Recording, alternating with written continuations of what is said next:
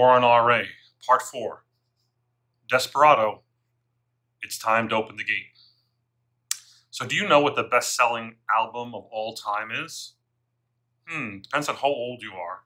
Maybe it's Bing Crosby. What about U2? Rumours and Fleetwood Mac would be a good guess. ACDC is surprisingly high on the list. I know, it's Michael Jackson. Thriller. It's got to be the answer, right? Wrong. August 2019, The Eagles' greatest hits surpasses all of them with 36 million copies sold since it was released in 1976. So, unless you're Dr. William Rigby or a musicologist, I'm assuming you didn't catch the fact that I've been putting Eagles song drops throughout these three editions of The War on RA. You know, there are a lot of good titles, uh, and I put them in there for a good reason. Songs like Hotel California, Peaceful Easy, Easy Feeling, Already Gone, New Kid in Town, and even Desperado. So, why? Well, the Eagles, they're certainly a rock and roll Hall of Fame band. Started with the trek of Detroit's Glenn Frey and Texas's uh, Don Henley to California, where they met up and lived together in Laurel Canyon, and they became the 70s answer to Lennon and McCartney. They became fast friends with people like Jackson Browne, the Byrds, John David Souther, that whole LA, Southern California rock thing. Joni Mitchell was in there. Um, they became the backup band for Linda Ronstadt. They were the Stone Poneys. And then ultimately, after not too long doing that, they flexed their chops and set out on their own to form the Eagles. They became America's best selling band, the best selling band of all time. Did you know that the movie Almost Famous, directed by and written by Cameron Crowe, was really based on the Eagles, at least in part, and that the lead character, Russell Hammond, was sort of patterned after Glenn Frey. The Eagles started out in 1971 broke up in 1980, had tremendous success in that short run. They took a 14 year vacation and then reunited in 1994 for the Hell Freezes Over tour, referring to Don Henley, who said when they broke up, "We will not be getting to, we will not be getting together until Hell Freezes Over." They went on to perform widely um, in the next years that followed. Despite their 14 year breakup, they had tremendous success especially in the second wave of, of, of notoriety. Since they started touring in 1994, they did almost 600 shows, um, were seen by 10 million fans, uh, and brought in about a billion dollars in gross revenue. They are iconic in the world of music for many reasons Southern rock, country rock, driving classic rock on radio stations, uh, and making touring not just a big business, but a mega business they were the first band to introduce the over $100 uh, ticket for a concert. Glenn Frey was their frontman, their band leader, their co-composer. He was the backbone of the band. He was arrogant. He was at times difficult. Uh, he was mercurial. He, everyone says he was deeply talented, but he was revered when people referred to him as the Lone Arranger, the spark plug, the man with a plan. For the band, he was the host, the harmonizer, the master of the riff or the hook, and he was the business driver that led to what was incredible success for the Eagles for so many years. Why am I talking about the Eagles? What's the deal here? Are we not rheumatologists? Isn't this supposed to be the war on RA? He's perseverating forever about this band. Get over it. Well, the reason I'm doing this is I have a great deal of angst uh, over Glenn Frey um, he's the one who made me mad enough and desperate enough to write this War on RA series. Glenn Frey died three years ago uh, in January 2016. He died at the age of 67. He had rheumatoid arthritis. He died of rheumatoid arthritis, complications of that, and inflammatory bowel disease and pneumonia. He died in New York City.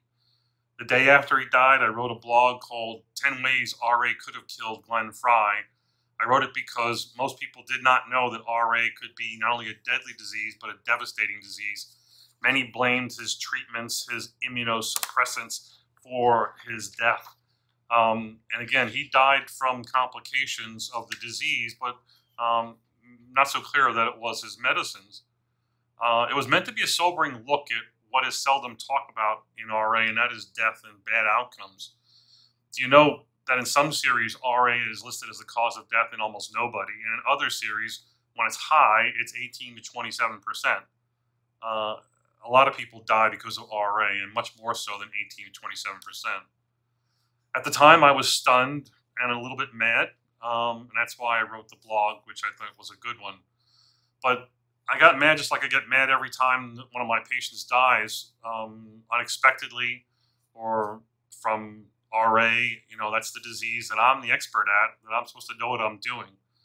Um, RA, RA took away one of my musical icons, um, and why am I so fixed on this?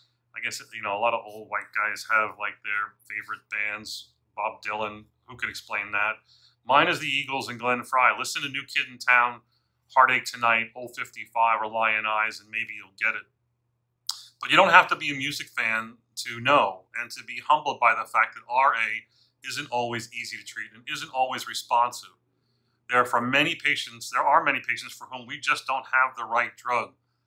When it's not the right drug, at the right time, in the right patient, well, then we have two outcomes. It's either not good enough or an ugly outcome. January 18, 2016 was an ugly day. Uh, and I know we have this lesson that we get throughout medicine that you know bad things happen to sick patients.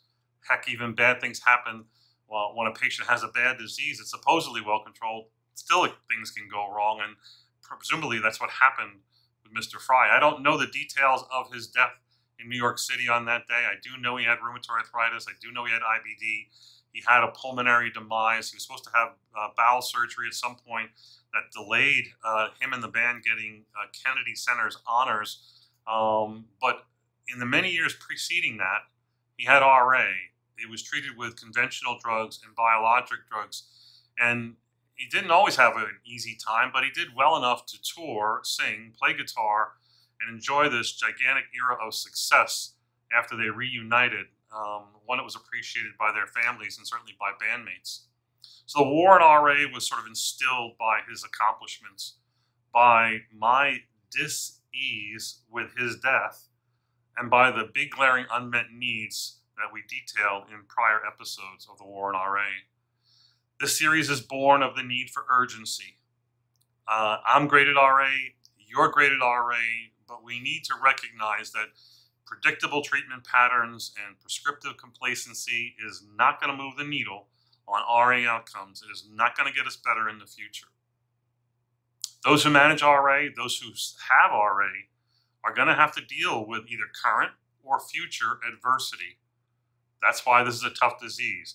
I know we're doing well. We're doing well than better than we did in the 80s and the 90s. We have a great deal of understanding, a great deal of knowledge, and we have new novel therapies, but we're not done, are we? If we were, we wouldn't need more. If we were done, we wouldn't say there's still an unmet need in RA. We're not done because we haven't yet won the war. So, um, this is the fourth installment on this series. I might do more. Uh, I'll impart uh, several messages to anyone who will listen, especially those who care for RA, those who have RA, the music and lay person world at large who may want to know more about this disease. So, what can we say about RA? RA is not a lifestyle disease, it is not an inconvenient affliction.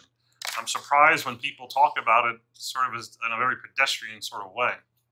RA is not a deformity. People with ugly hands and deformities is not RA. It's actually seldom RA. What you what goes on in RA is usually not what's seen.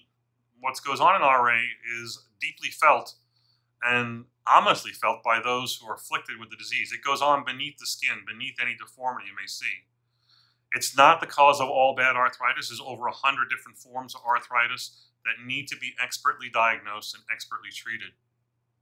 Is not a condition that can be managed by orthopedists, physiatrists, um, naturalists, uh, internists, primary care doctors, or other specialists.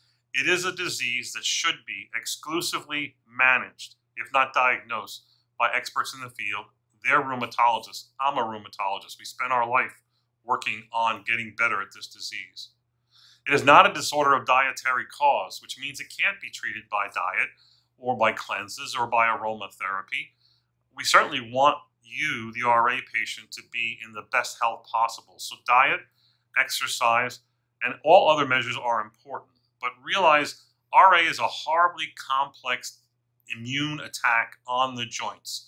If you're lucky, it's a few joints. If you're really unlucky, and many are, it's many joints, and the outcomes here are ugly, and there's no time to be had with what is over the counter therapy or something can do on their own after reading on the internet for an hour. Again, it's not that simple.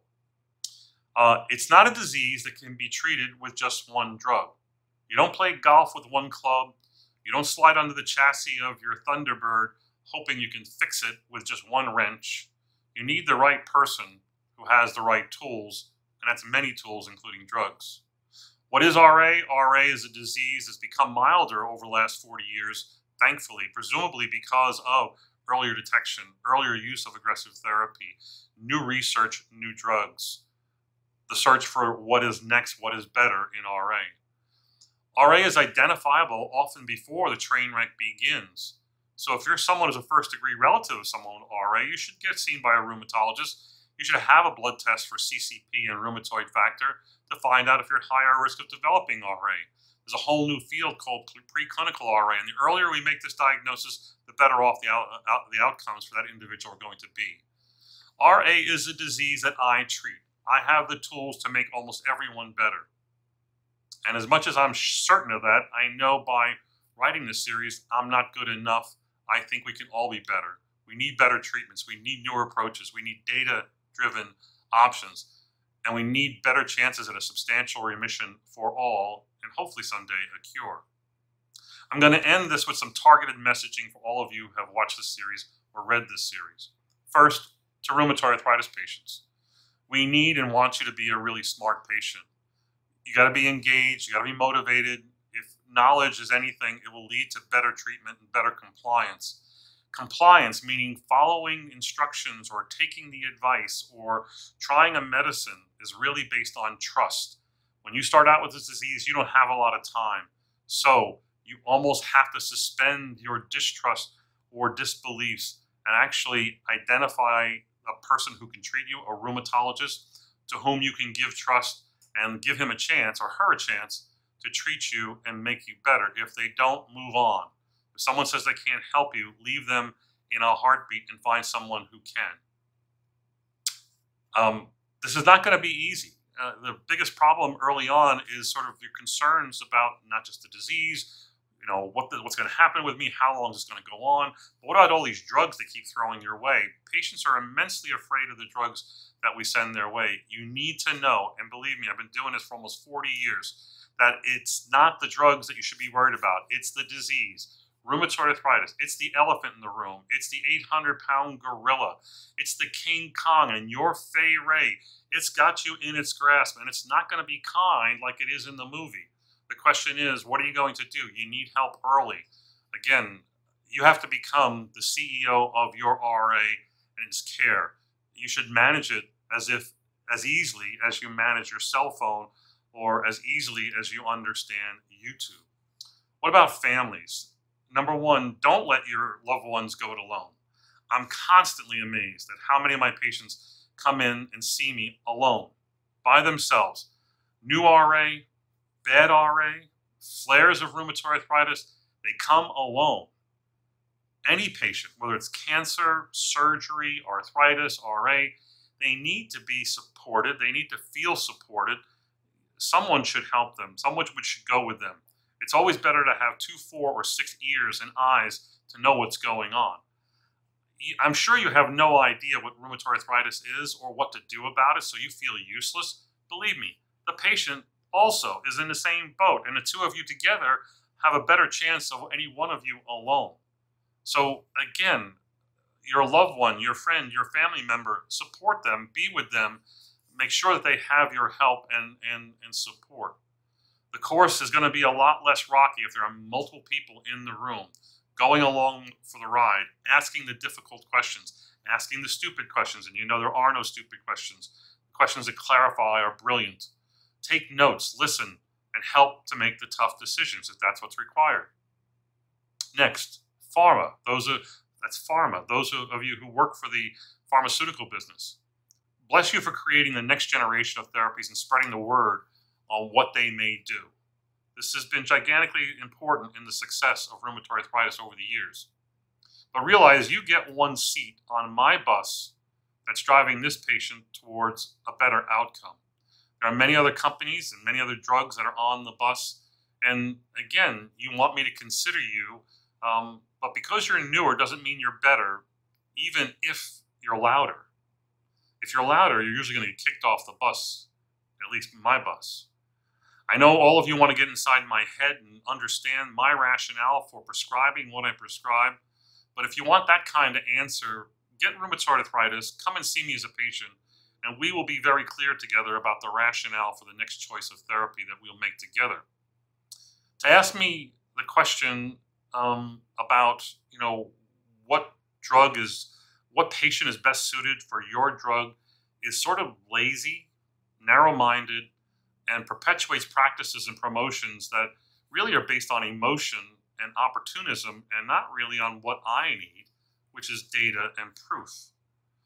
Your job is to develop new drugs and novel drugs that have a clear reason to use them, that have a built-in mechanism for which I can have an augmented expectation of efficacy, and that expectation is based on research and data.